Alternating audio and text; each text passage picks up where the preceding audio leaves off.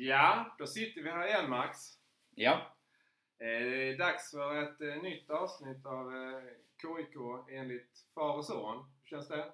jo det känns väl bra. Även om det varit mest den andra podden de senaste veckorna. Ja, det har ju varit det, men vi tänker vi måste ju damma av eh, KIK enligt far och son också. Och eh, dagen till ära så eh, säger vi ett speciellt välkommen till Daniel Jönsson. Välkommen! Tack så mycket.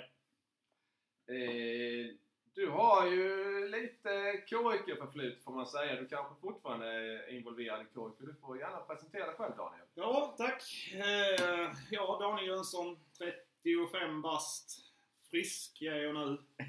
Eh, haft lite Corona, som de flesta. Eh, har väl inte jättemycket för knutet till eh, KIK i dagens läge. Mer än att jag kör lite eh, gubbarhockey på söndagar när jag inte dömer som jag gör fyra, fem matcher i veckan kanske. Eh, linjedomare i division 2. Eh, femte säsongen är man inne på. Eh, för detta målvakt i Kristianstad. Eh, ska tilläggas. Eh, jobbar och står i till vardags. Mm, ja. Ja, och eh, både jag och Max vi lärde ju känna dig eh, när Max han var en liten knatte. Alltså, du var väl, eh, vad kan det vara, 8-9 år någonting när målvaktsträningar på helgerna när du eh, anslöt eh, Daniel där som Mm. hjälpte till lite. Mm, stämmer. Så att, eh, man lärde han allt man kunde. Ja, det blir inget vettigt av det. Ja, du spelar ju några år i alla fall. Ja, det får stå för dig Max. Jag tror det var fel på eh, tränarna. Ja, det tror jag. Och sen så kamperade du och jag ihop några säsonger där Daniel i, i sekretariatet, eh, matchsekretariatet. Jajamän. Det Och- eh, det blir hela sex år tror jag jag var där. Ja, för när jag eh, tackade för mig så, så fortsatte du och Ja. ställningarna några år där. Ja, jag vill minnas att det var sex år. Så året innan de gick upp i Allsvenskan så eh, tackade jag för mig. Eh, och nu, eh, den, det samröre du har med KIK säger så, det är att du, du spelar lite gubbarhockey då. Ja. Mm. Och när jag inte dömer så försöker jag titta på KK så mycket jag kan. Yes, då har vi lite bakgrund här och det är lite intressant då för som sagt Max, du var ju målvakt eh, upp till, till och med U16 var det väl? i Mm. KIKs ungdomslag och eh, som sagt du har varit både målvakt och målvaktstränare då eh, Daniel. Så då tänkte jag en logisk fråga det är ju då här eh, eh, Kristianstads målvaktssituation här nu. Jag tänker nu närmast inför OS som invigs idag var det väl? Jajamän. Eh, och Fredrik Dischow, han är ju då på plats i Peking. Eh, OS-hockeyn börjar ju inte än men eh, när Dischow är iväg i Kina Herrarnas OS-hockey. Mm. Det finns faktiskt damernas OS-hockey med Ja, redan börjat. Jag, jag ber så mycket om ursäkt. Jag ber så mycket om ursäkt.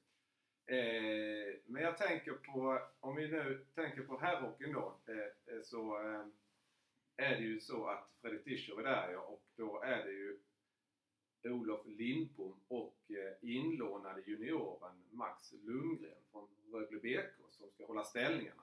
Hur tror vi detta kommer att gå? Ja, det kommer ju bli... Det kommer ju bli tufft. Jag tror inte Max Lundgren får många minuter. Jag tror tyvärr inte det. Ehm, Så jag, det är ju bara att hoppas att Lindbom, han står på fötterna. Ehm, Det är väl min kommentar till det. Du har ju sett honom lite på träning och så Max, och du var ändå rätt så positiv.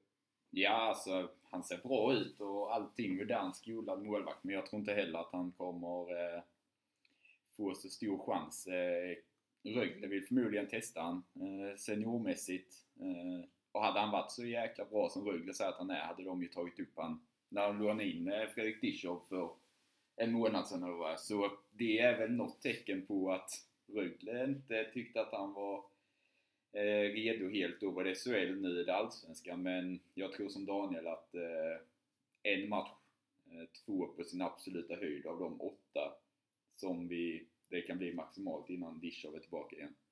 Eh, jag skulle kunna se, eh, de har ju ett ganska lätt spelschema sen eh, så han kommer ju förmodligen få stå eh, Troja-matchen efter HV nästa vecka. Eh, och han kommer säkert kunna göra det bra men det är Lindbom som han kommer gå med. Det är Lindbom man kommer vara beroende av kommer att behöva leverera under denna perioden.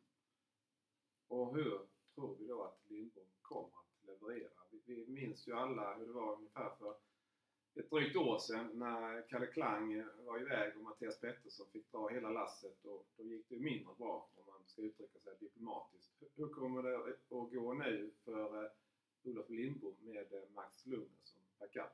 Vad tror du Daniel? Men jag tror ändå att, som Max säger, de har ett hyfsat lätt spelschema. Ehm, Det är nu här eh, de har Västervik och AIK. Och Ja. HV. Ehm, sen är det ju, det är ju dagsform eh, som kommer att avgöra. Ehm, jag tror Gistedt kommer vara hyperviktig han för Lindbom de här åtta matcherna som inte Dishov med. Och det är ju som sagt, det är bara att hoppas att han inte åker på någon dum skada eller sjukdom igen.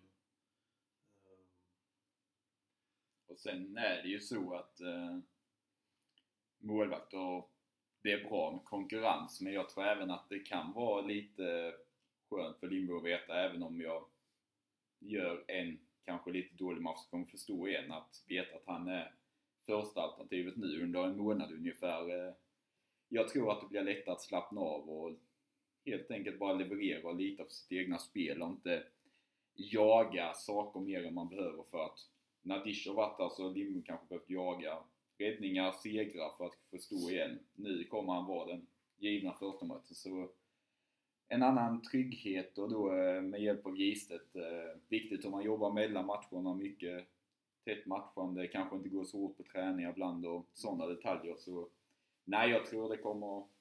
Han kommer leverera bra. Han kommer ge oss chans att vinna alla matcherna. Och sen är det upp till laget i övrigt också. Ja, jag, jag tänker bara nu innan då Fredrik Dischow lämnade så fick ju Dischow stå ett antal matcher på raken där.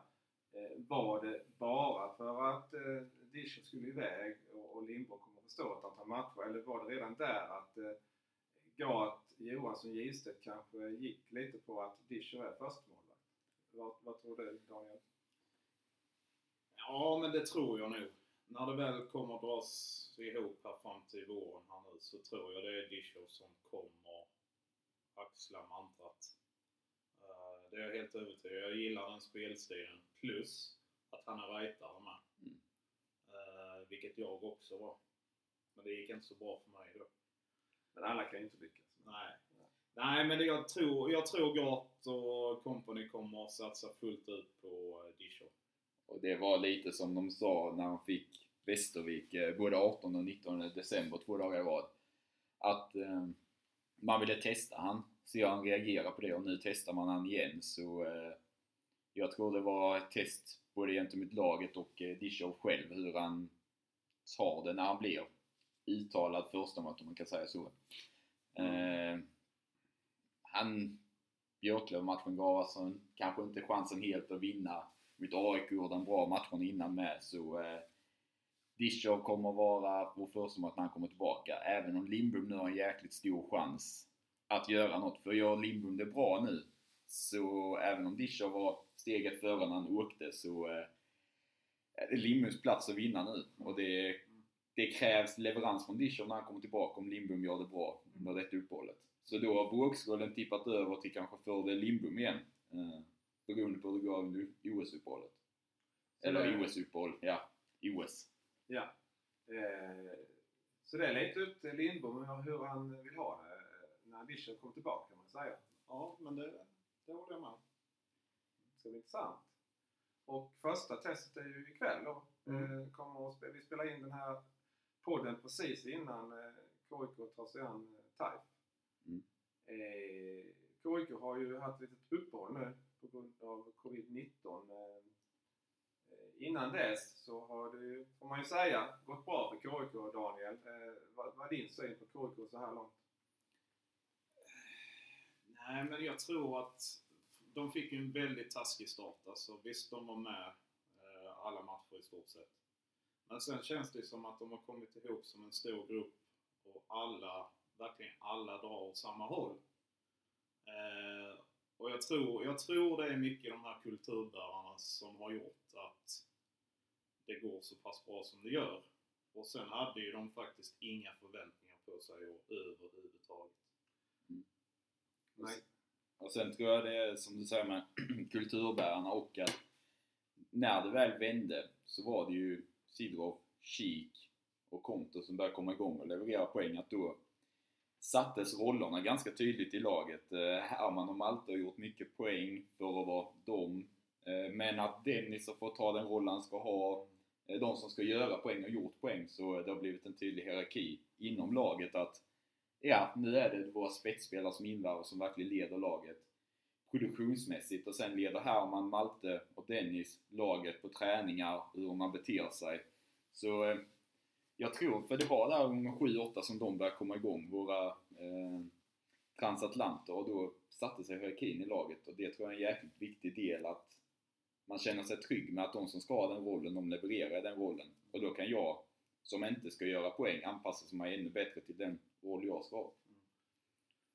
När du nu är inne på transatlanten här Max, så är det ju så att eh, Christoph Kontos har ju fått ett rejält uppsving här och eh, han var ju nominerad då. Vi har ju en, eh, vi utgår ju nu i, i den här podden lite ifrån de frågor Max han fick, ställde ju, han skulle svara på i en frågelåda men eh, vi tog över de frågorna så vi kör, försöker hinna med de flesta av de frågorna här nu innan kvällens match med KIK TAIF.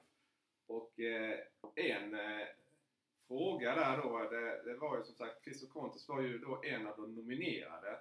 Och den kom från din far då, eh, Max där. Vem är januari månad spelar i HA? Varför är det Christer Kontos? För en gångs skull hade jag ju rätt då. Varför blev det Kontos, Max? Eh, om man ska vara tråkig så kan man säga för att han spelade 5-6 matcher mer än alla andra. Eh, som var, kanske annars hade kunnat vinna. Men eh, nej, Kontos har drivit KIKs offensiv och har... Eh, han anpassar sig ganska snabbt till Allsvenskan men nu har han anpassat sig till den nivån också att han får ut allting av sitt spel och eh, hittat kemin framförallt med Trevor Sheek. Eh, men jag tyckte det var intressant i matcherna mot AIK och eh, Almtuna var det väl när eh, Sheek och Sidroff avstängde att där såg man att Kontos inte är beroende av att de ska driva kedjan åt honom utan att han är den som driver den kedjan. Han är den som drar den kedjan och de hänger på för han vilken formation han än spelar i så är det den formationen som är bäst. Lite som det varit med Herman och Malte tidigare år. Mm. Nu har Kontos blivit den. Och skillnaden på Kontos gentemot Herman och Malte är att han har ett annat spel i sig, en annan poängproduktion. Så eh, bara att han har till slut eh, fört över sitt jäkligt bra spel till att få utdelning i poängproduktionen också på en högre nivå. Vill jag säga. Och han har varit KIKs bästa spelare och de har spelat många matcher. Han gjorde flest poäng av alla i januari så sett till det är det väl inte konstigt att han vinner priset. Din kommentar Daniel? Nej, men det är alltså... Det är bara att hålla med Max. Han har, de match- matcherna jag har sett så är det ju han som... Han har kanske inte seriens bästa skridskoåkning. Men han har ju en hjärna och ett spelsinne som inte går av för hackor. Och han sätter ju... Man ser ju verkligen att det är en tvåvägscenter. Mm. Eh, ända ut i fingerspetsen. Och verkligen hur han kan styra tempot liksom. Han Mm. är inte den snabbaste, han går ner i tempo. Mm. Men sen utifrån det med sin spelhjärna och intelligens så höjer han tempot bara med att sätta en passning och eh, passningsverktygen, det är stenhårda passningar de sitter på bladet och det är alltid konstruktiv tanke för att skapa en chans. Det är inget ah, nu ska vi spela i sidled och säkra utan han spelar rakt på mål och ganska så nordamerikanskt och det är ganska intressant att se svensk hockey. KIK har aldrig haft en sån spelare innan riktigt. Benoit Duché var inte riktigt den, han var mycket mer ute i sargerna. Ja. Kontos började ut i sargen, men det slutar alltid med att han kommer in mot mål. Alla hans eh, byten slutar med att det varit en målchans där han har varit den som legat bakom det. Så han är väldigt direkt i sitt spel. Eh, och då kombinerat med, som Daniel sa, spelintelligens, skicklighet och bra medspelare så har det slagit vä- väl ut. Det dröjde ju rätt så länge på säsongen innan eh, Gat eh, satte samman eh, då transatlanterna. Han provade ju i matchen hemma mot Södertälje, som jag minns det första gången, då, när KIK låg under med 1-2 tror jag och vände och vann den matchen med 5-2. Det var ju tack vare att han ändrade så transatlanterna gick in där och, och kan man säga gjorde skillnad i den matchen. Och sen matchen efter i Scaniarinken, då blev det platt fall ju. SSK vann med 7-4 och då bytte ju Gat tillbaka mitt i matchen. 17 minuter. De spelade 17 minuter. Sen spelar Kontus med Malte och Herman. Och eh, sen dröjde det ett tag. Men nu har ju transatlanterna spelat ihop ett tag. Har, har den kedjan kommit för att stanna nu resten av säsongen, Daniel? Det är svårt. Det är svårt att säga beroende på vad och om Kristianstad kommer värva in något. Fönstret stänger ju om en och en halv vecka, va? 15, ja. 15.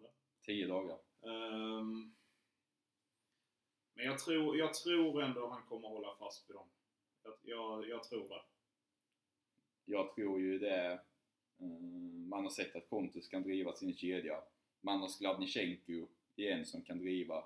Sen har man Melko Eriksson, nu spelar han i och för sig med Skladnichenko under träning igår, men att man sprider på det. För jag tror i början så var våra transatlanter de tre bästa, men nu har Sklanichenko börjat komma igång och så vidare och så vidare. Så då är man ganska trygga med att man kommer få en till kedja som kan producera utöver transatlantkedjan. Andra har steppat upp än mer av de som ska leda laget. Eh, därför tror jag att man känner sig trygga med att ha satt ihop den kedjan och kommer fortsätta med det.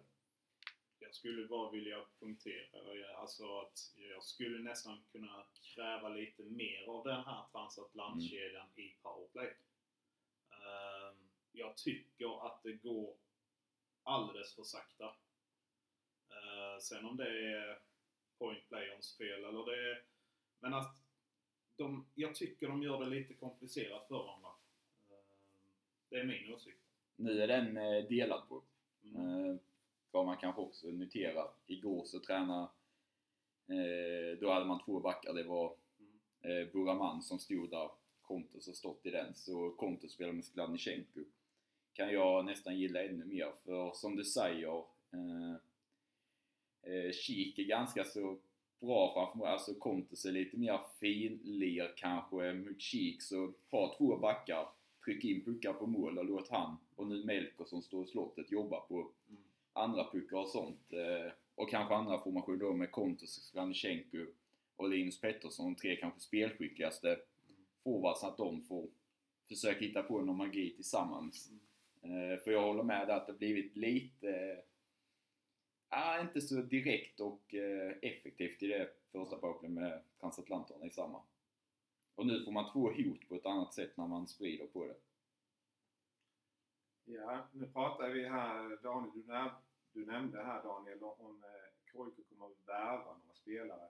Det finns ju också det omvända, att KIK kanske kommer att tappa en spelare, eller några spelare. Vi har en fråga här från eh, Peter Kempe, en av våra kompisar i HR-podden Max.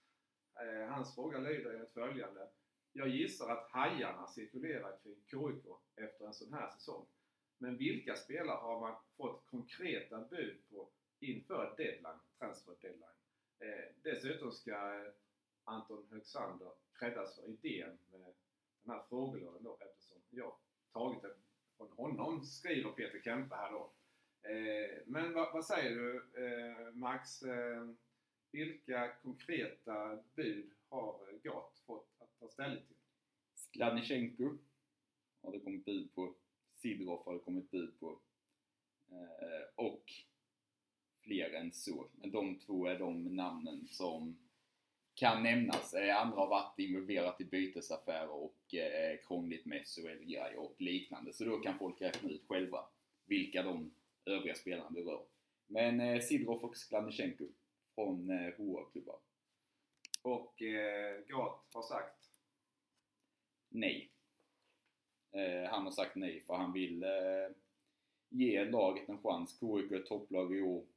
Kanske aldrig kommer vara om 10-15 år men nästa år så kommer KIK kriga, kriga om att överleva igen. Mm. Man vill ge denna stummen chansen att uträtta någonting. Man har gett sig själva förutsättningarna. Man vet att tappar man Ulsén, Gran, Sidorov eller liknande till SHL i sommar, då kommer pengar. Så, eh, så länge det inte kommer pengar som ändrar hela KIKs ekonomiska situation på bordet nu, så kommer man hålla kvar spelarna och ge laget en chans att se hur långt man kan gå när man själva i gruppen har gett sig förutsättningarna. Så eh, de har liksom tagit, eh, vad säger man, pekfingret nu vill de ha hela handen. Eh, spelartruppen. Så de får chansen av Gat och det gillar jag. Eh, jag kan köpa helt som Västervik gör, släpp på spelare. Eh, men de är etablerade på ett annat sätt. Eh, KIK första gången uppe i Västervik har varit uppe och nosat tre gånger redan sedan de gick upp. Eh, så både för eh, supportrar och spelartruppen och kanske vara attraktiva framöver så visar KIK att man menar allvar och eh, ger detta laget en chans. Så skulle jag se det. Din kommentar Daniel? Ja, men självklart är det ju roligt att där är klubbar som vill ha den men återigen ett stort... Det är stort av Gat att säga nej. Uh, och jag håller fullständigt med Max att KIK har nog aldrig varit så här bra som de är nu. Och då, det är klart de ska köra.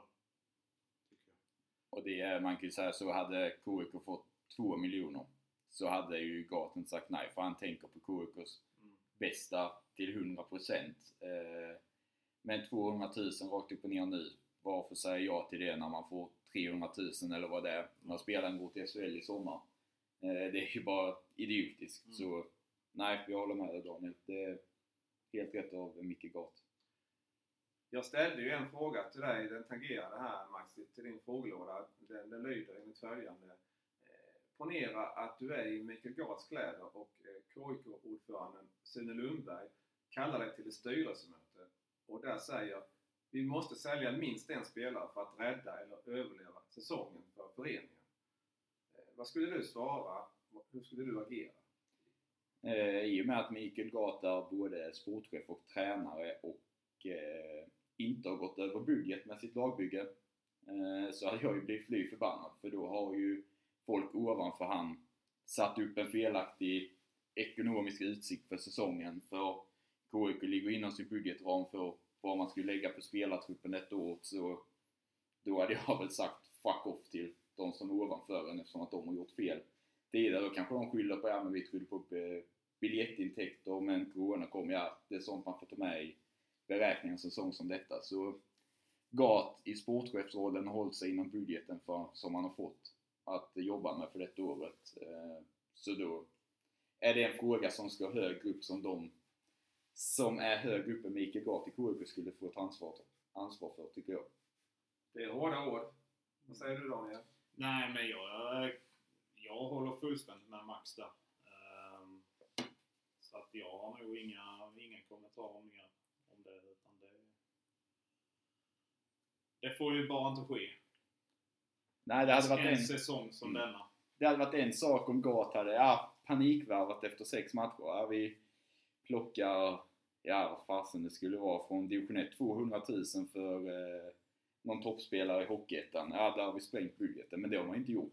Theodor Pistek, jättebilligt alternativ som man plockade in. Man har släppt Stridsberg, han och Pistek gick rakt av mot varandra. Man har fyllt upp truppen genom att låna in Kevin Engvall. Man har lånat in eh, nu Max Lundgren, så det är inga extra kostnader. Så Gat i sportchefsroll har följt den budgeten han fått. Så då hade jag blivit jävligt sur i Mikael Glas kläder kan säga om styrelsen har kommit fram och behöver sälja av till spelare för att rädda ekonomin ett år. Eh, jag, jag, får ju, eh, om jag ska säga några ord här så, så, så äh, måste jag ju, jag törs, jag törs knappt säga det men jag, jag, måste ju ändå säga det att äh, jag är ju väldigt kritisk som ni alla vet som, tror jag, som, som lyssnar på den här podden och även som kanske läser vad jag skriver då på Svenska fans och på Twitter att jag är helt emot lån. Eh, men om man nu då ska välja mellan eh, att låna ut spelare och sälja spelare så är det självklart att eh, lån är att föredra att eh, låna ut. som nu då Rickard Olsén och Viktor Grahn lånas ut istället för att man säljer dem och ja, då är det, blir det ju liksom inte någon, Börjar man att sälja en spelare så det kanske det kommer en till och då kanske det, som ni säger här, både Max och Daniel, då kanske det är inte kvar laget liksom. Men så länge man som Gat kan hålla ställningarna att inte släppa någon spelare, att säga nej till alla bud, då är liksom, då är truppen intakt. Eh, sen är jag ju självklart emot lån, men som sagt det finns ju undantag och eh, i det här fallet, precis som Daniel säger, all cred till Mikael Gat att han har stått emot de här eh, buden som har kommit eh, på toppspelare som Skladnysjenko och Sidorov. Jag menar skulle KIK tappa Skladnysjenko och Sidorov, vi skulle tappa transatlantkedjan, vi skulle tappa ryssen som kan göra de här ja, helt sagolika målen, alltså göra skillnad-målen. Så att, eh, nej.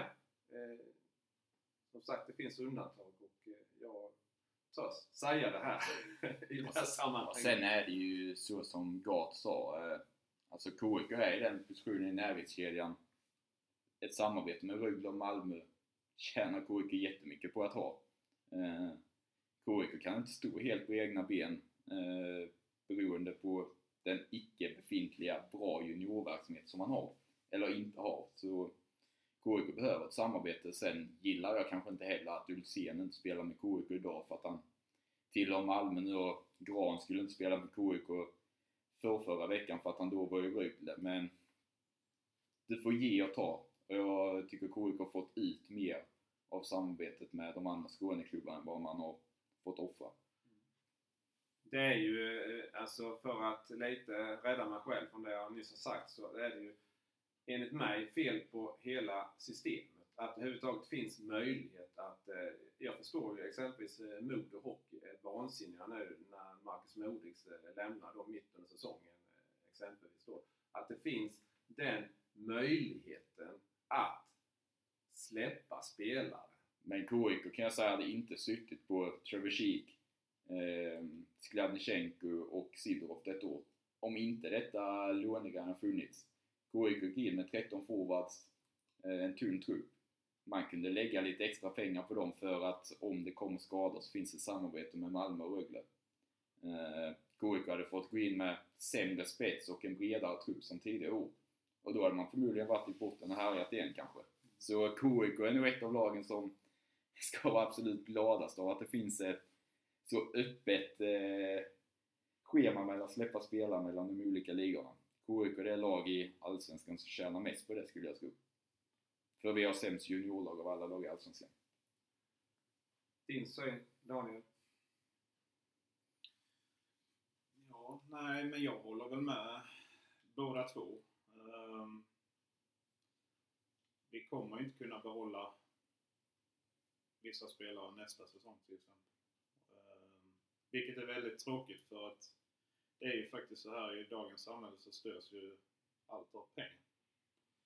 Um, all cred till vad de har åstadkommit än så länge i Kristianstad. Men som sagt, de som har pengar, då vill man ha pengar. Så är det. Ja. Ska vi för att eh, kanske komma vidare i frågelådan eh, gå vidare till eh, eh vi kan väl ta här, eh, vi pratar ju mycket om transatlanter. Vi har nämnt eh, Olsén, Gran, vi har nämnt Dishov eh, här. Eh, hur eh, hårt ska Gat, Johansson och Gistedt matcha KIK-laget i slutspelet? Vi, vi, har ju då, eller KIK har ju då ett antal spetsspelare får jag ändå säga. Hur hårt ska man gå på dem? Exempelvis Discher vid målet då. Om nu inte Lindbom visar verklig styrka här nu och, och kanske att han tar upp kampen på allvar när Discher var iväg i, i, i Peking. Eh, och likaväl som säger då eh, backarna här, eh, Gran, Olsén, eh, ja, Flod eh, och då även transatlantkedjan som man säger. Hur pass hårt ska vi gå på dem? Vad tycker du Daniel? Nej, men jag tycker att man ska gå för det. Uh, som sagt, KK har absolut ingenting att förlora. Uh, jag, jag hade bara sagt kör. Kör så långt det går. O, oavsett så har de överträffat varenda, varenda kotte i Kristianstad kommun. den här säsongen? Eh, ja, framförallt målvaktssidan och gå in i slutspel. Ja, man har två jämna målvakter, men du ska gå på en. Är det Discher som är förstemålet så ska han stå tills han har spelats ur laget. Eller ska Lindbom stå, om det är han som börjar, tills han har spelats ut ur laget. Eh, backarna där ska upp på Gran Ulsén ska spela 25 minuter, minst. Jag vill gärna se att man kanske matchar ännu mer, kan laborera i backpar under matchen går. Eh, egen zon, Gran Ulsén in, starta offensiv zon, Flod eller Kupic liksom. Ännu hårdare matcha laget. Eh, Forwardsidan tycker jag KIKs styrka är mycket att man rullar på fyra kedjor. Man kan mala ner motståndet men eh, kanske ännu mer att ja, nu har vi off tekning offensiv zon. Transatlantkedjan har varit i båset i ett byte. Släng in dem direkt ändå. Eh, Malte Herman köper rollen de har. De brinner för KIK. De blir inte sura för att de blir bortplockade från att starta ett byte i offensiv zon. Så på forwardsidan vill vi se att man ännu mer matchar ut efter matchsituation. På målvakts och backsida ska man matcha mycket mer tunga minuter på sina ledande spelare. Sen kommer ju, ja, tråkigt nog, om man ska säga, uttrycka det så, eh, Malte och Herman säkert få sina minuter ändå. För det, KIK kommer väl inte vara helt fria från att sitta i utvisningsbåset? Eller, eller vad tror ni? Nej, så är det nog. Eh, De gör ju ett hästjobb i boxplay. Alltså. Det är ju, ja, jag skulle säga att det är nog seriens bästa boxplay-par. Mm. Eh, Utan råge. Eh, Så all, all heder till dem. Och sen, okej, okay, Sheik Sidorf tar sin utvisning, men jag tror att det kan vara jäkligt viktigt att ha den typen i ett slutspel. Mm. Okej okay, att Sheik kanske tar en femma, att han slåss med någon.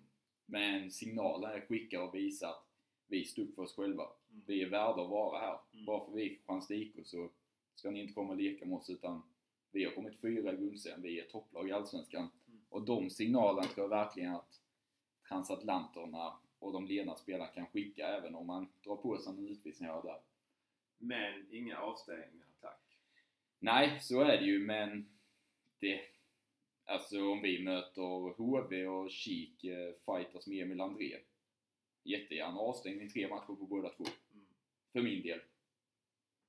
Emil André är viktigare för HV än vad Trevor Kik är för KIK. Tycker jag. Ändå har du utsett eh, Trevor Sheek till MVP. Ja, men HVs spel nerifrån är inte bra när inte Emil André är med. Då är det bara Chad Billing som är en duglig back på att sköta det i HV. Deras powerplay-spel försvinner helt så kanske inte att eh, Troy Sheek skulle gå in och fightas med Jonathan Wikström som är 13 forward i HV. Då kanske det hade varit eh, dåligt för KIK, men tar du med rätt spelare så helt okej. Eh, om vi nu pratar lite slutspel här. Vi har fått en fråga från, eh, från Oliver. Eh, vilka skulle vara drömmotstånd i ett slutspel? Vad säger du Daniel? Västervik. Ja, Västervik eh, skulle jag ju sätta som nummer ett. Ehm. Oj. Det hade varit eh, bättre om du hade vänt på frågan. Vilket vill du inte möta då? Västerås. Varför inte då? Eh, det skulle jag nog säga är seriens bästa lag på pappret. Du Mm. tycker det? Ja, jag tycker det. Och att de eh, spelar likt KIK. Ja. Eh, de spelar en hockey som är lik KIK och de har bättre lag på pappret. Mm. Eh, KIK kan inte manövrera ut Västerås med sin egna spelstil. Eh, Björklöven och Modo kan KIK slå på att man spelar på ett annat sätt, även om man har ett sämre lag på pappret. Västerås spelar ganska lik hockey. Och gör man det så eh, kommer det mer ner till vad man har på pappret. Och då är Västerås bättre. Eh, Så Västerås håller jag med om. Sen såklart HV. Vi har 7 av 9 poäng mot dem, men Alltså. tror bäst av sju serie där så det blir tufft alltså. ja, Det kommer bli jävligt tufft. Det blir. Eh, Vi ska ju vara ärliga med att säga att vi har varit lika bra som HV, men när vi slog dem hemma. Gunnarsson i HVs mål. Två mål jag tycker han ska ha. Dischow gör sin bästa match för säsongen. Eh, Att Dischow ska stå på huvudet och leda oss till fyra segrar kan hända, men eh, HV är tufft om vi ställs mot. Så är det. Eh, Men en- jag tror, jag, som sagt, jag tror inte då vi kommer välja Kristianstad. Nej, HV kommer inte välja Kristianstad eh, förmodligen. Skrönan går ju att eh, Tommy Samuelsson ska ha gått ner i KIKs omklädningsrum och sagt eh, efter söndagsmatchen när de hade tagit andra segern på tre dagar att ni är det laget jag absolut sist vill möta i slutspelet. Mm. Och åker HV ut mot Modo, fiasko, det är det. Men åker de ut mot KIK, oavsett om KIK är topplag rent tabellmässigt så det, det kan inte hända för HV. Uh, åker de ut mot Modo och Björklund som sagt, ja det är ett fiasko men mot KIK, det kan inte ens sättas i ord om HV åker ut mot KIK. Och den extra pressen det hade satts på HV, sett i den lilla nivåskillnaden som det är mellan Modo, Björklöven, KIK, eh, så tror jag inte att HV kommer att våga välja KIK sett i den extra press som tillkommer. Och sen blir det så alla lag väljer de som är lägst rankade. Det. För du vill inte sätta en extra press. Om det inte är så att det skiljer 80 mil varje resväg. Mm. Kan HV välja Västervik istället för Mora, då kanske man väljer Västervik. Men annars så väljer man det laget som är lägst rankat. För att inte få extra press och det är enkelt att säga att de var lägst rankat, vi tar dem. Mm. Intressant. Eh, vi har- Vilka tycker du? Eh, drömmotstånd och mardrömsmotstånd? Alltså det, jag, skulle, jag säger Västervik som, som eh, absolut. Eh, Sen vet jag inte om KIK kommer få möjlighet att välja Västervik. Det beror lite på var KIK hamnar KIK kommer förmodligen behöva komma topp två. För Västervik kommer ju, om de går till slutspel ska de vinna sin play-in. Mm. Och då kommer ju ettan och tvåan i grundserien välja de två play-in-lagen. Mm. Så då ska KIK komma ett eller tvåa Ja. för att få Västervik. Eh, rent logiskt sett. För jag tror ju inte att Modo eller HV hoppar över Västervik och tar ett Björklöven eller Karlskoga. Nej, det tror inte jag heller. Sen är det ju på mardröm så vet jag inte men alltså ser man till eh, resultat hittills så, så KIK har ju inte tagit någon poäng mot Björklöven. Eh, eh, om det nu är, om nu Löven är KIKs eh, boogie-team så, så kallat. eh, Eller, eh, ja, vad tycker ni? Så ja, Björklöven eh, anpassar sig ganska mycket när de möter KIK. Vi diskuterade detta Mm. när matchen var. Mm. Ställde upp i mittzon nästan en 1-3-1 för att, eller nästan 1-4. 1-4 tycker Ja. Någon gång var det någon nästan nedanför, någon gång 1-4. Det är inte många lag som anpassar sig upp. Det är Västerås, när de kom hit och vann med 2-0. Mm. Eh, det gjorde Björklöven, men sen, de har en jäkla spets, men rent spelmässigt, de har extrema toppar, men jag tycker inte Björklöven imponerar mycket när man ser dem. Sen har du 12 forwards där alla forwards är toppforwards i hela ligan typ, så de har ju fyra första formationer på pappret. Då är det väl klart att det är svårt lag att möta. Ja. Sen är det väl så att eh, HV71 var ju innan säsongen så sa ju alla att ja, det är självklart det är HV71 med den truppen men eh, ju längre säsongen har gått så, så har- det ju eh, blivit eh, svårare. Alltså det har blivit eh, jämnats ut mer kan man säga. Du räcker upp handen Max. Ja, jag tänkte bara lägga till på Björklöven. Eh, Jag skulle kunna tro att Björklöven flyger. Om de möter Kristianstad. KIK kommer inte flyga, de kommer förmodligen åka buss. De förutsättningarna ska inte underskattas. Det kan ta två, tre timmar att flyga från Umeå Ja. till Kast eller Sturup eller vad man flyger. KIK ska sitta 20 timmar i en buss. Mm. De förutsättningarna ska nog inte underskattas att Björklöven har mycket större ekonomiska medel att pumpa in att när det blir slutspel kommer de förmodligen flyga till de flesta motståndare, inte Modo. Mm. Och KIK kommer åka buss Mm. överallt, förmodligen. Och det är förutsättningar som inte gynnar laget som åker buss. Nej. Skulle jag tro i alla fall. Nej, jag håller med. Och det är samma med Modo, Ja. skulle jag tro. Mm. Eh, kommer också flyga. Mm. KIK kommer inte flyga. Nej. Då är vi inne lite på en, en fråga här från eh, Jonas Jonsson. Eh, Sportsligt är ni, då menar han ju då KIK, med i racet med råge.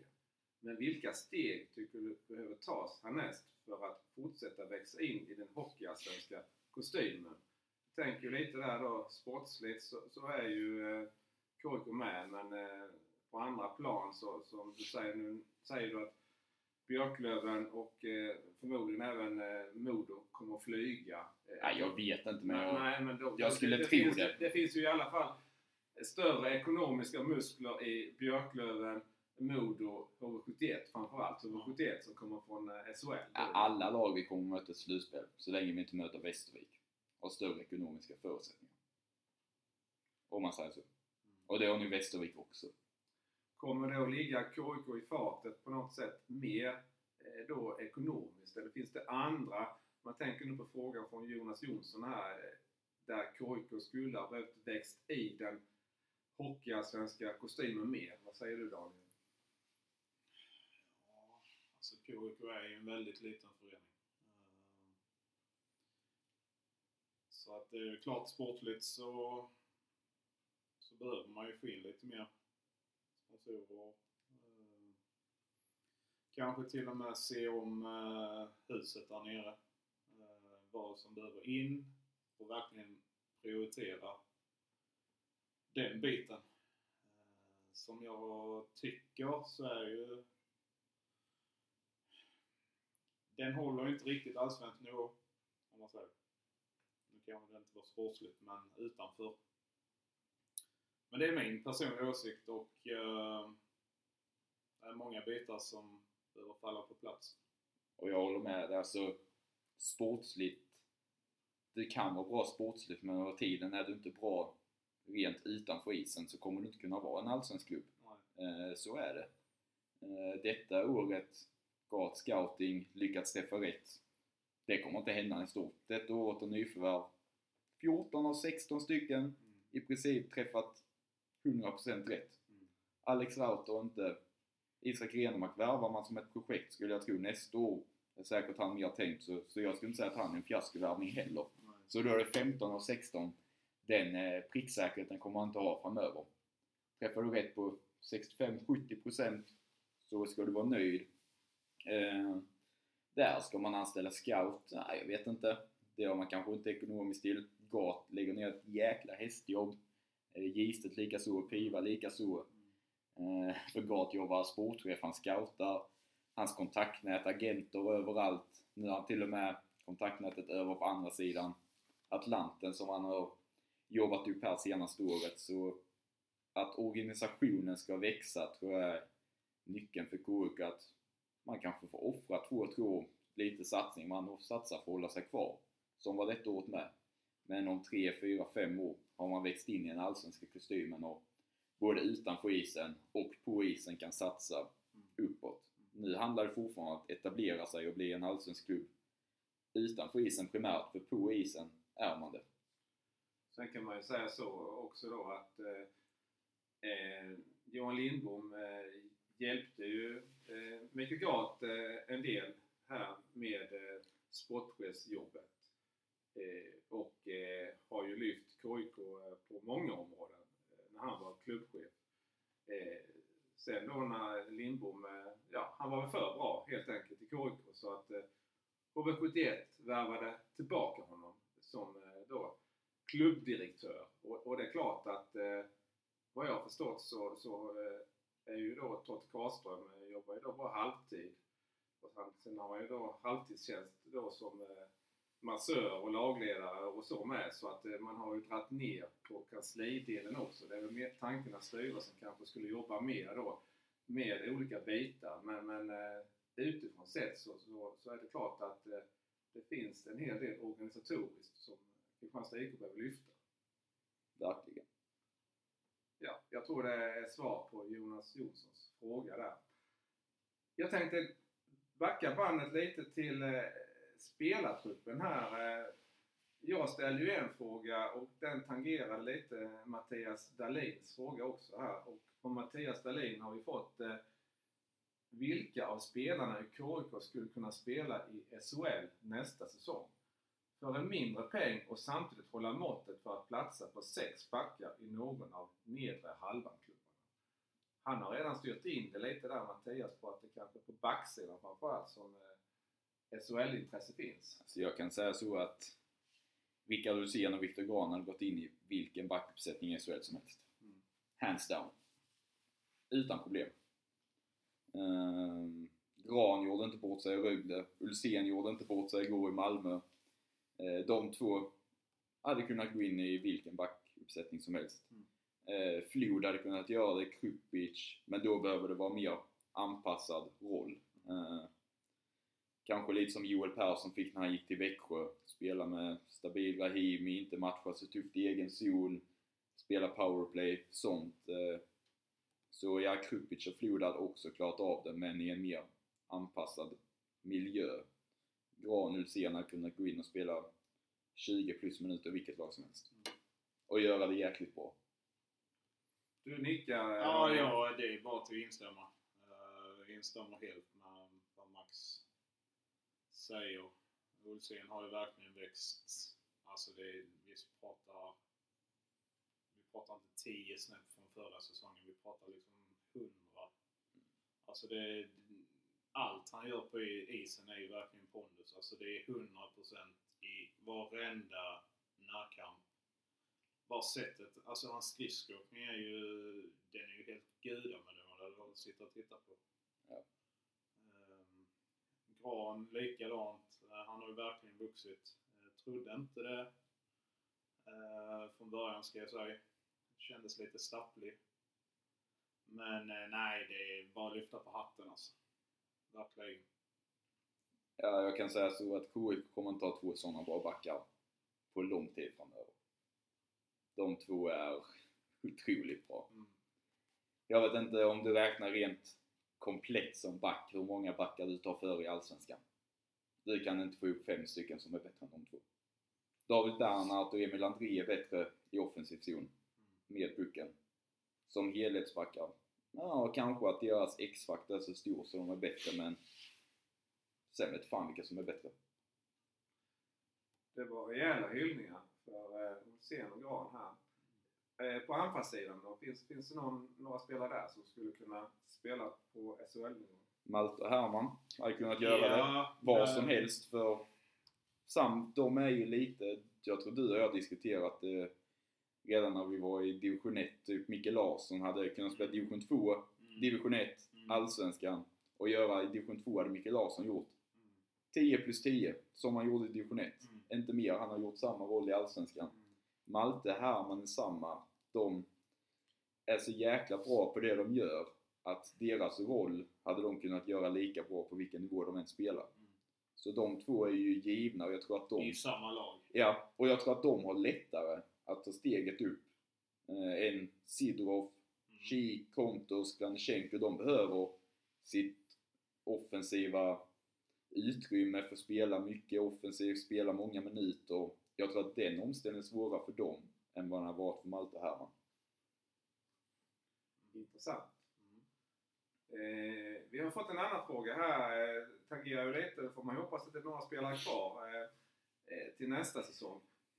Vilka tror du Max eh, Kristianstad har förlängt med eller som till 99% kommer vara kvar i KIK nästa säsong? Eh, det finns Dennis har kontrakt. Det finns två till som har skrivit tvåårskontrakt men det står bara ett år som går på a-kassa. Så de får man ju tyvärr inte namedroppa för då hamnar ju KIK skiten. Gunnar har ett åtta månaders kontrakt. Så tre spelare har kontrakt och det förs dialog med andra spelare. Men eh, tio spelare ungefär är kvar till nästa år. Det blir eh, ungefär samma omtag som inför den här, inför den här säsongen Och då. är ju skillnaden att det, inför detta året så släppte KIK spelare man inte vill behålla. Till nästa år så kommer man bli av med spelare som man vill behålla. Till denna säsongen tappar man, jag är inte säker om man vill ha kvar Petrus. Man tappade Wilman Borvik vill man ha kvar. Mm. Kalle Klang var på lån, så han kan man inte räkna. Muldén tappar man som man nog hade velat ha kvar. Kanske, jag är inte heller helt hundra. Så man tappar Kalle Ketinak vet jag inte heller om man vill ha kvar. Så två, tre spelare tappar KIK till denna säsongen som man vill ha kvar. Mm. Till nästa år så kommer man tappa 10 spelare som man hade velat ha kvar. Så det är en jättestor skillnad eh, eh, hur man bygger laget och eh, allting inför nästa år in, än vad det var inför detta året. Vad säger du Daniel? Nej, men alltså det är Jag har nog inte så mycket att tillägga där. Um, nej. Men om man räknar bort och du ser en gran, alltså de tar transatlantkedjan, du ser en gran, Skladnysjenko, om du får ta ut två, tre som du direkt hade skrivit nytt med för att sätta stummen då över Malte Herman kanske men... Ja men det, alltså jag, jag skulle vilja ha Olhage kvar faktiskt. Mm. Eh, eh stor, stark, rivig. Eh, gör lite mål. Eh, har mycket hockey i sig. har väldigt mycket hockey i sig. Bra i powerplay framför mål. Ja. Melker Eriksson är likadan. Eh, mycket, väldigt bra tvåvägscenter. Han skulle kunna spela i SHL. Ja. Han skulle Eh. Rögle kunna ha som tredje, fjärde center. Ja. Ehm, kultur, Dennis vet vi ju, han har kontrakt. Men alltså Malte och Herman, där måste man ju verkligen... Vill man ha dem kvar och inte de får något annat så måste du ju signa dem omedelbart alltså. Då har man ändå den här kulturbärarrollen. Du har i Dennis, du har Herman och Malte liksom. Det är, det är bra killar att bygga laget runt. Sen tror jag även uh, unga, men Nordlund, Linus Pettersson, Renemark, alltså de har kommit in i KIK-systemet. De kommer inte vara ledande spelare nästa år heller, men Nordlund kanske blir en tredje back. Mm. Renemark blir en sjätte back. Mm. Linus spelar en andra tredje kedja men att man med den potentialen som man har, att man bygger vidare på den och försöker eh, förädla den och redan inkörda i Gats system. Mm. Och de är ju jäkligt roliga att man kan behålla, så jag tror det är viktigt att sätta dem tidigt med. Eh, Då har du svarat, eh, vi har ju fått en fråga här, eller du Max, från Andreas Kempe. Vad har du att säga om Linus Petterssons säsong och tror du han blir kvar i KIK? Jag vet inte om jag tror han blir kvar, men jag hoppas det. Eh, sjukt talangfull spelare, men händer lite för lite ibland. Eh, nu tycker jag ändå senaste månaden att eh, han börjar ta sig in i fler heta situationer. Eh, börjar snurra på insidan snarare än bara utsidan. Eh, så det kan ju komma en ketchup-effekt på han. Och det finns jäkligt mycket hockey i han. Men behöver bli lite mer konkret i sitt spel och rakt på. Vad säger du Daniel? Jag är väl lite blandad där. Ehm, håller med Max till en viss del, men jag tycker ändå att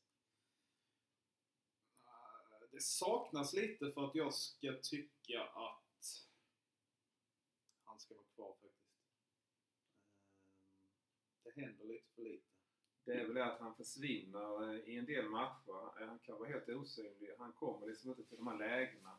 Jag vet att jag ställde frågan till Max eh, i en av våra poddar här att kommer Linus Pettersson bara till sin rätt mot de här lite inom citat sämre lagen som Troja, Tingsryd. Vi såg även under försäsongen mot Nybro då Hockeyettan-lag där att han gjorde ju fem mål under försäsongen när KIK nästan bara mötte Hockeyettan-motstånd då. Eh, Men sen vet jag att du sa att han gjorde mål mot HV, men det Ja. var, å andra sidan var det väl en målvaktstavla eller? Ja, men målen ska göras. Men ehm, jag tror att KIK, det finns en så ehm, low risk, high reward i Linus Pettersson. Jag tror att man behöver satsa på honom nästa år för man kommer bli av med spetsen. Linus Pettersson kan göra 35-40 poäng nästa år. Och jag tror inte KIK har råd att, sett till vad i övrigt man kommer tappa, att inte satsa på att han kan bli en ledande offensiv spelare nästa år. Eh, jag tror att det finns för mycket potential i han för att redan släppa han. Eh, så det kan vara en billig ledande spelare nästa år. Eh, det är det jag hoppas och tror att han kan vara. Men är han på denna nivån som i år så är han ju inte oumbärlig. Då kan man släppa men jag tror att det finns så mycket i honom att man vill ge det en chans till för att se vad som kan hända. Ja. Eh, nu har vi en eh, som jag tycker är väldigt intressant fråga. Det, det är alla frågorna intressanta. Men, men eh, speciellt eh, nu med lite hockey-allsvenskt perspektiv då Max. Eh, ta ut din allsvenska starting lineup. Eh, platsar någon KIK-spelare där? Eh, ja, men det är ju Pavel Komchenko i mål. Det är Ja. ju givet. Han är Allsvenskans bästa målvakt. Ja. Det är ingen diskussion. Tyvärr. Att AIK ska ha en så bra målvakt. Men så är det. Eh, Rickard Hussein ska med. Han eller Gran. Eh, sen är väl David eh, Bernhardt. I Modo. Eh, Micke Frycklund är ju väldigt, väldigt bra i Västerås. Ska med. Eh, Johan Persson eller Daniel Ljunggren. Johan Persson får det väl bli.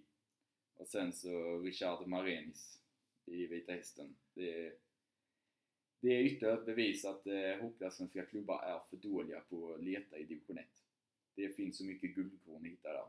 Till billig peng. Marenis har gjort, jag vet inte, 20 poäng på 20 matcher. Han snittar i alla fall över en poäng per match. Ja. Kom från Kiruna, skulle egentligen till Nybro. Men de fick inte klart honom så Vita Hästen bara testade honom och han är en av Allsvenskans bästa spelare just nu offensivt. Så eh, Hockeyallsvenska klubbar kollar division 1. Du kan bara ta eh, Berger som gick till, eh, Josef Berger som gick till Södertälje. Gått in och varit deras bästa back från Kallinge. Ja. Eh, Kristoff Kontos Ja, ja, kom precis. från division 1, Mm. Boden. eller Hockeyettan som det heter. Så det finns så jäkla mycket guldkorn att hitta i division 1. Ja, du tog mig på orden där, för jag hade tänkt nämna eh, Christoph Kontos kom ju in, eh, spelade väl eh, slutet på säsongen i Vimmerby, värvades till Boden och Viktor Gran kom från division 1. Viktor Grahn kom från eh, Karlskrona ja, och gör den här pangsäsongen då verkligen. Så att eh, absolut att det finns eh, guldkorn att hämta. Eh, du nämner inte någon från Modo. Nu får du Johannes och eh, Peter från Modo-redaktionen Ja, alltså här. jag, jag, är ju, ja, jag är ju svag för Sam Vignor. Ja, Så han ska väl kanske in. Ja, vi plockar keepern och sätter in Sam Vignor. ja det var bra lösning. Vad säger du eh, Daniel?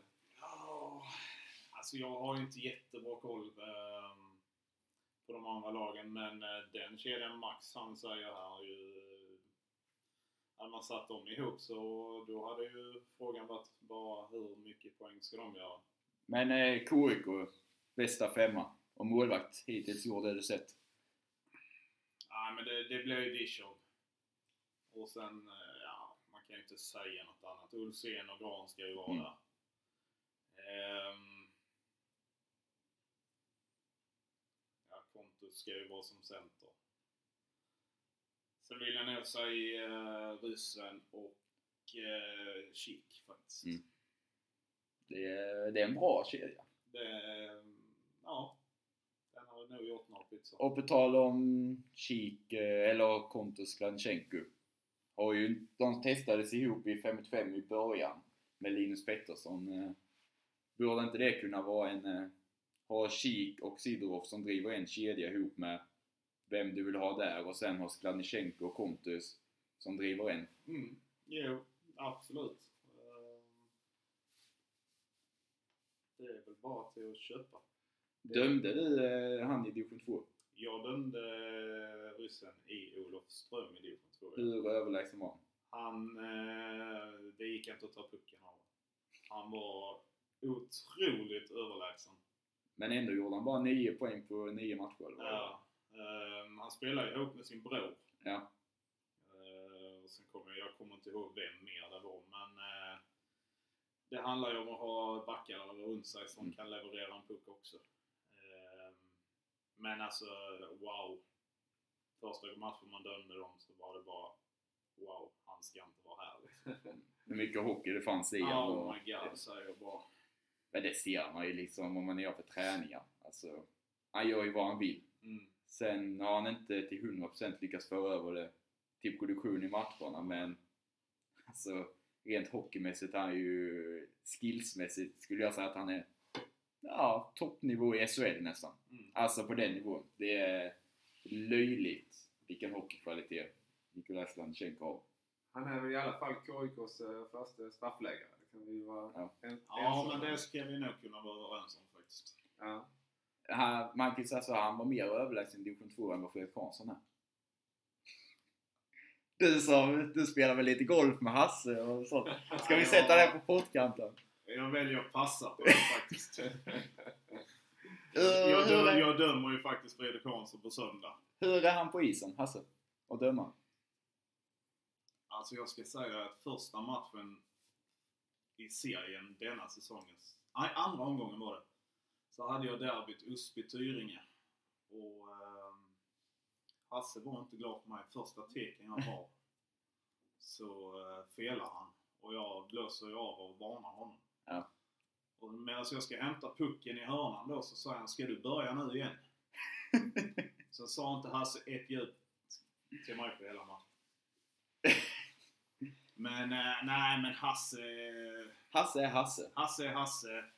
Ehm, det går att skämta. Alltså det Mm. är... Jag har inga problem med honom. Aldrig haft det. Um, han är jättebra hockeyspelare. Lite lat. Mm.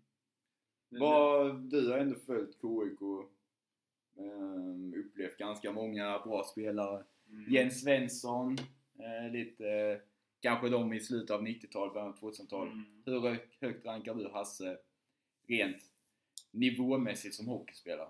Jag rankar ju Emil Sandin som högsta jag kanske sett. Eh, nu är det ju vissa i det extra laget. Mm. Men Emil Sandins högsta nivå i Hockeyettan rankar jag ju högre än Hasses kanske. Ja. Oj. Alltså jag har ju... Det var en sån som Micke Lindgren. Mm. gudabenådad spelare. En skridskoåkning som inte ens Johan Mångo hade kört ifrån liksom. Ehm, ja men Andreas Larsson. Ja. Alltså my god. Det, att inte hans tröja hänger där uppe i taket, det är ju för mig en gåta. Det ska upp två nummer 11. Ja, jag och Hasse med förstås. Ja. Ehm, nej men väldigt många spelare, bra spelare har man spelat med. Ehm, Betsy Kuppus liksom. Alltså galen stockholmare. Liksom. Ehm, hade bara massa skit för sig. Mm. Ehm, Det hade väl eh, Joakim Hellström också om man säger så. ja men det var före min tid. Ehm, han fick jag aldrig spela med. Jens Svensson. Rent hockeymässigt. Nu ska jag inte säga för mycket för nu har han ju blivit gått och blivit domare med. Så ni är ju kollegor nu ja. Jajamän.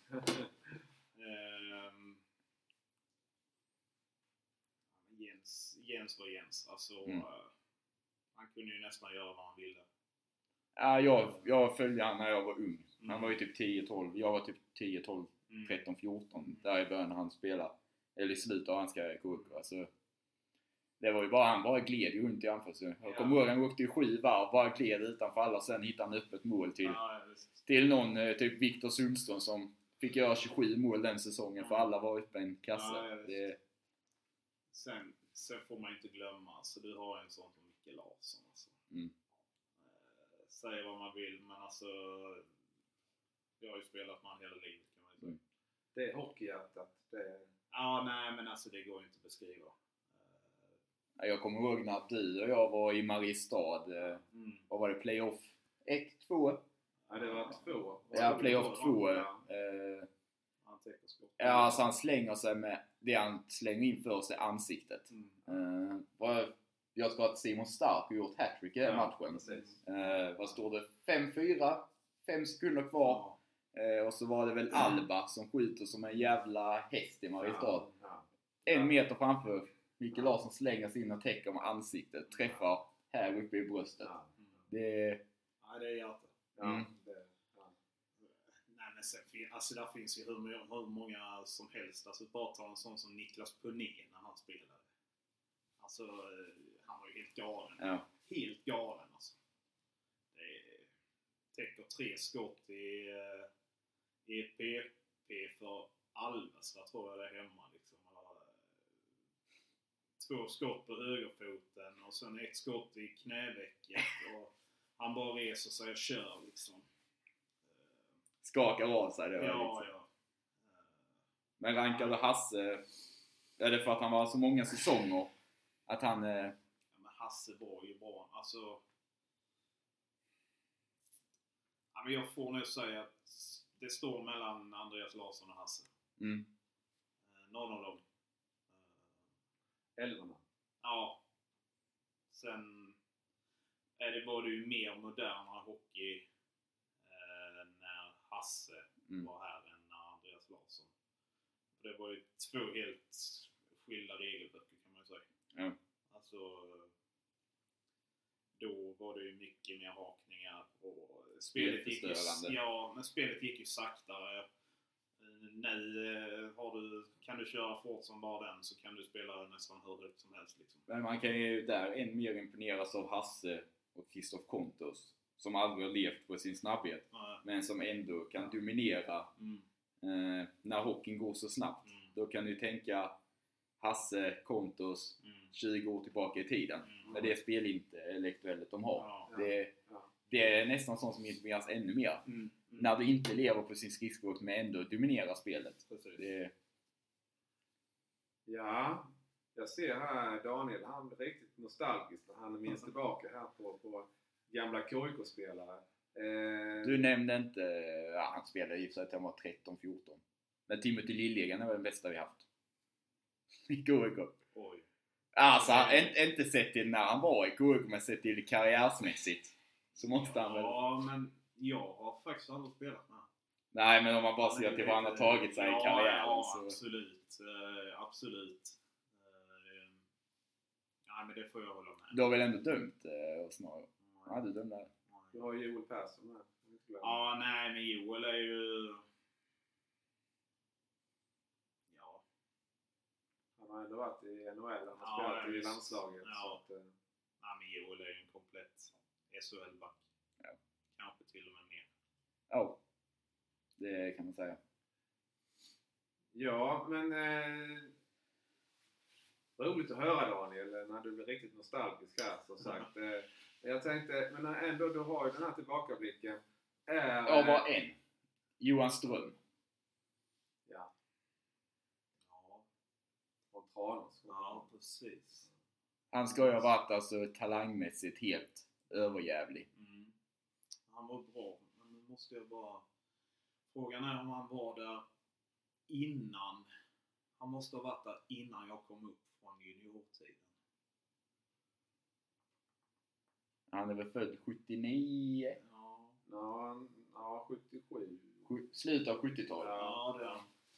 Ja, men han, nej, som jag kommer ihåg han så var han ju, han var ju riktigt bra var han. Mm. Eh, Tyvärr så var det väl annat som kom i vägen. Ja, för man ser ju sån rent talangmässigt, det är ju många som skrivit att han, Mm. alltså, det var ju SHL som sämst som var taket i hans karriär. Mm. Som målvakt är lite, vad hade vi, Tommy Tervo, lite såna gamla Ja, målvaktsfavorit genom tiderna. Ja, men då måste man ju nästan... Ja, där är två i så fall. Det är ju Sinkovs. Mm. Eh, och sen är det faktiskt Brian Showen. Även om han bara var kanske 7-8 matcher. Ja. Men det långhåriga toet och sen eh, den vrålhoken han hade på sin målvaktsklubba. Så det var ju hästläge. Den hade inte varit godkänd eller? Ja, det var nog tveksamt om den hade varit godkänd i, i dagens hockey. Det var inte samma regler på den tiden. Nej. Det tror jag inte i alla fall. Men Daniel, om, om du ska titta på eh, Kristianstad IK säsongen 2021-22. Har du sett något bättre KIK-lag? Vi får nog backa tiden kanske. 96-97? Ja, jag skulle säga kvalet mot Rögle till... Ja, 96-97. Ja. Då var ju... Då kommer jag ihåg i gamla hallen att alla vi barn hade byggt en träläktare där ismaskinen är idag, i hörnan. Och där låste de in alla ungar. Låste in? Ja. Vi fick vara där i tre perioder. Eh, för det var så mycket folk. alltså. Okej. Det, var, det var verkligen en lapp på luckan. Det var det, det, ja. vi, Ehm, Där har vi rubriken i alla fall. Alla barn blev inlåsta. ja, precis. Så att, eh, nej, men eh, där skulle jag nog säga 96-97 i så fall. Ja,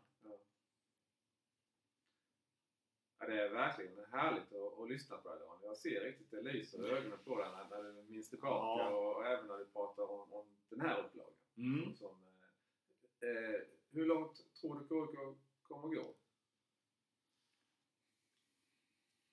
Har man tur och han slipper skador så tror jag... Jag tror vi ryker i en semifinal. Vilka ryker vi mot då? Eller KIK mot då?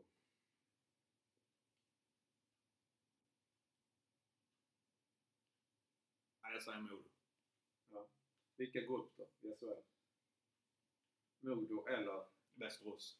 Västerås? Där du hyllade Västerås innan. Ja. Ja, ja eh, jag ser klockan gå innan vi ska runda av här eh, Max. Så du har ju fått en fråga från din eh, eh kompis här eh, från eh, HA-podden, eh, Adam Gunnarsson.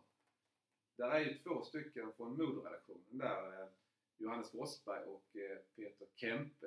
Och eh, Adam han undrar helt enkelt eh, den roligaste modoiten i HA-podden. Ja, men tänk det, tänk nu på att vi spelar in imorgon. ja, men det måste ju vara Johannes för han skrattar åt sina egna skämt. Eh, det måste vara Johannes. Peter är med rolig men Johannes får vinna den. Ja. Som sagt, vi kommer att prata med både Johannes och Peter imorgon spela in HR-podden. Men eh, idag, ikväll, så är det KIK enligt far och son och eh, vi eh, har varit hedrade av att ha Daniel Jönsson här som gäst. Jättetrevligt Daniel! Eh, både att vara med i, i samtalet här eh, med de frågorna som Max hade fått i sin frågelåda och sen all nostalgi som flödade här på slutet nu. Jättehärligt, eh, verkligen. Och att du ville vara med oss här. Eh, och eh, ja, eh, har vi någonting och, mer att säga innan vi ska gå vidare till KIK TIFE, Max? Eh, nej. Det har jag väl inte. Lycka till Fredrik Dischow i OS. Ja, det får vi... Och Andreas Lilja. Ja, just det. Just det, ja. Han är förbundskapten för det danska laget. Inga mer KIK-bekant. Jo, Filip Ruggesson. Så vi får hålla på Danmark i detta OS, helt enkelt. Tre stycken KIK-bekantingar. Ja. Och sen måste vi ju klart nämna också att 9 februari så, så släpps alltså alla restriktioner. Så då, efter det så kan man ju gå. Så välkomna alla handbollssupportrar mot HV den 11. Ja, jag såg du skrev en tweet om det Max. Så, så Ja men det kommer ju vara 1400 personer man aldrig sett i sitt liv. Förutom när vi mötte HV förra gången. Då var det lapp på luckan senast Mm. mot eh, HV. Mm. eh, 71. Och, eh, ja, vi får väl hoppas. Inte minst så behöver Kristianstad IK säkert pengarna för eh, att få lapp på luckan igen. Eh, som sagt, det var lapp på luckan 1996-97 där. I, Ja, det i gamla ladan. Då gick det inte in 2130 som går in nu. Men, eh, Nej, Ja jag men det måste nästan gått in mi- Alltså det var ju Ja, var ju- ståplats. Det var ju ståplats Ja. på ena sidan och sen var det sittplats på den andra. Typ som det är i Bofors nu. Eller Karlskoga, de har ju något Ja, liknande. Det- Ja, ja, ja, jag väljer att passa på den alltså. Men Ja. alltså det var ju verkligen. Och det känns ju inte som att man var riktigt lika nitiska med att räkna biljetter. Alltså. Nej, Det känns som att det kan ha kommit in 300 mer än vad arenan tog in. Ja, kanske. Ja, Det var därför barnen blev inlåsta. ja precis. Det, eh, vi får kolla upp där hur många som eh, var på plats där då eh, i kvalserien. Det var mot Rögle BK då. Mm. Eh, ja, Max. Ska något mer som du vill tillägga? Nej, bara att eh, topp 6-båten rullar fint så du kan nu swisha din 500 snart. Ja, okej, men då, det ska det väl bli. Men jag tror det är dags att avrunda nu. eh, det- KIK Type börjar snart. Eh, eh, nej, men som sagt, jag vill än en gång eh, stort, stort tack Daniel Jönsson för att du gästade oss här och eh, välkommen åter. Och så får vi hoppas nu när vi går till Kristianstad ishall. Det var ju ett tag sedan eh, Kristianstad IK spelade match och även då Senast gick det inte så bra när KIK Björklöven 2-7. Men vi får hoppas det går bättre idag mot Tingsryds AIF. Och förra gången som KIK mötte Tingsryds AIF så blev det ju 7-1. Vi kanske inte kan hoppas på liknande siffror ikväll, men i alla fall att det blir tre KIK-poäng. Ja, Mm. det hoppas vi. Hoppas vi på. Och eh, därmed så säger vi tack till alla er som har lyssnat och ni får gärna läsa oss på svenska fans, våra texter och eh, fortsätta lyssna på oss här på KIK enligt far och son.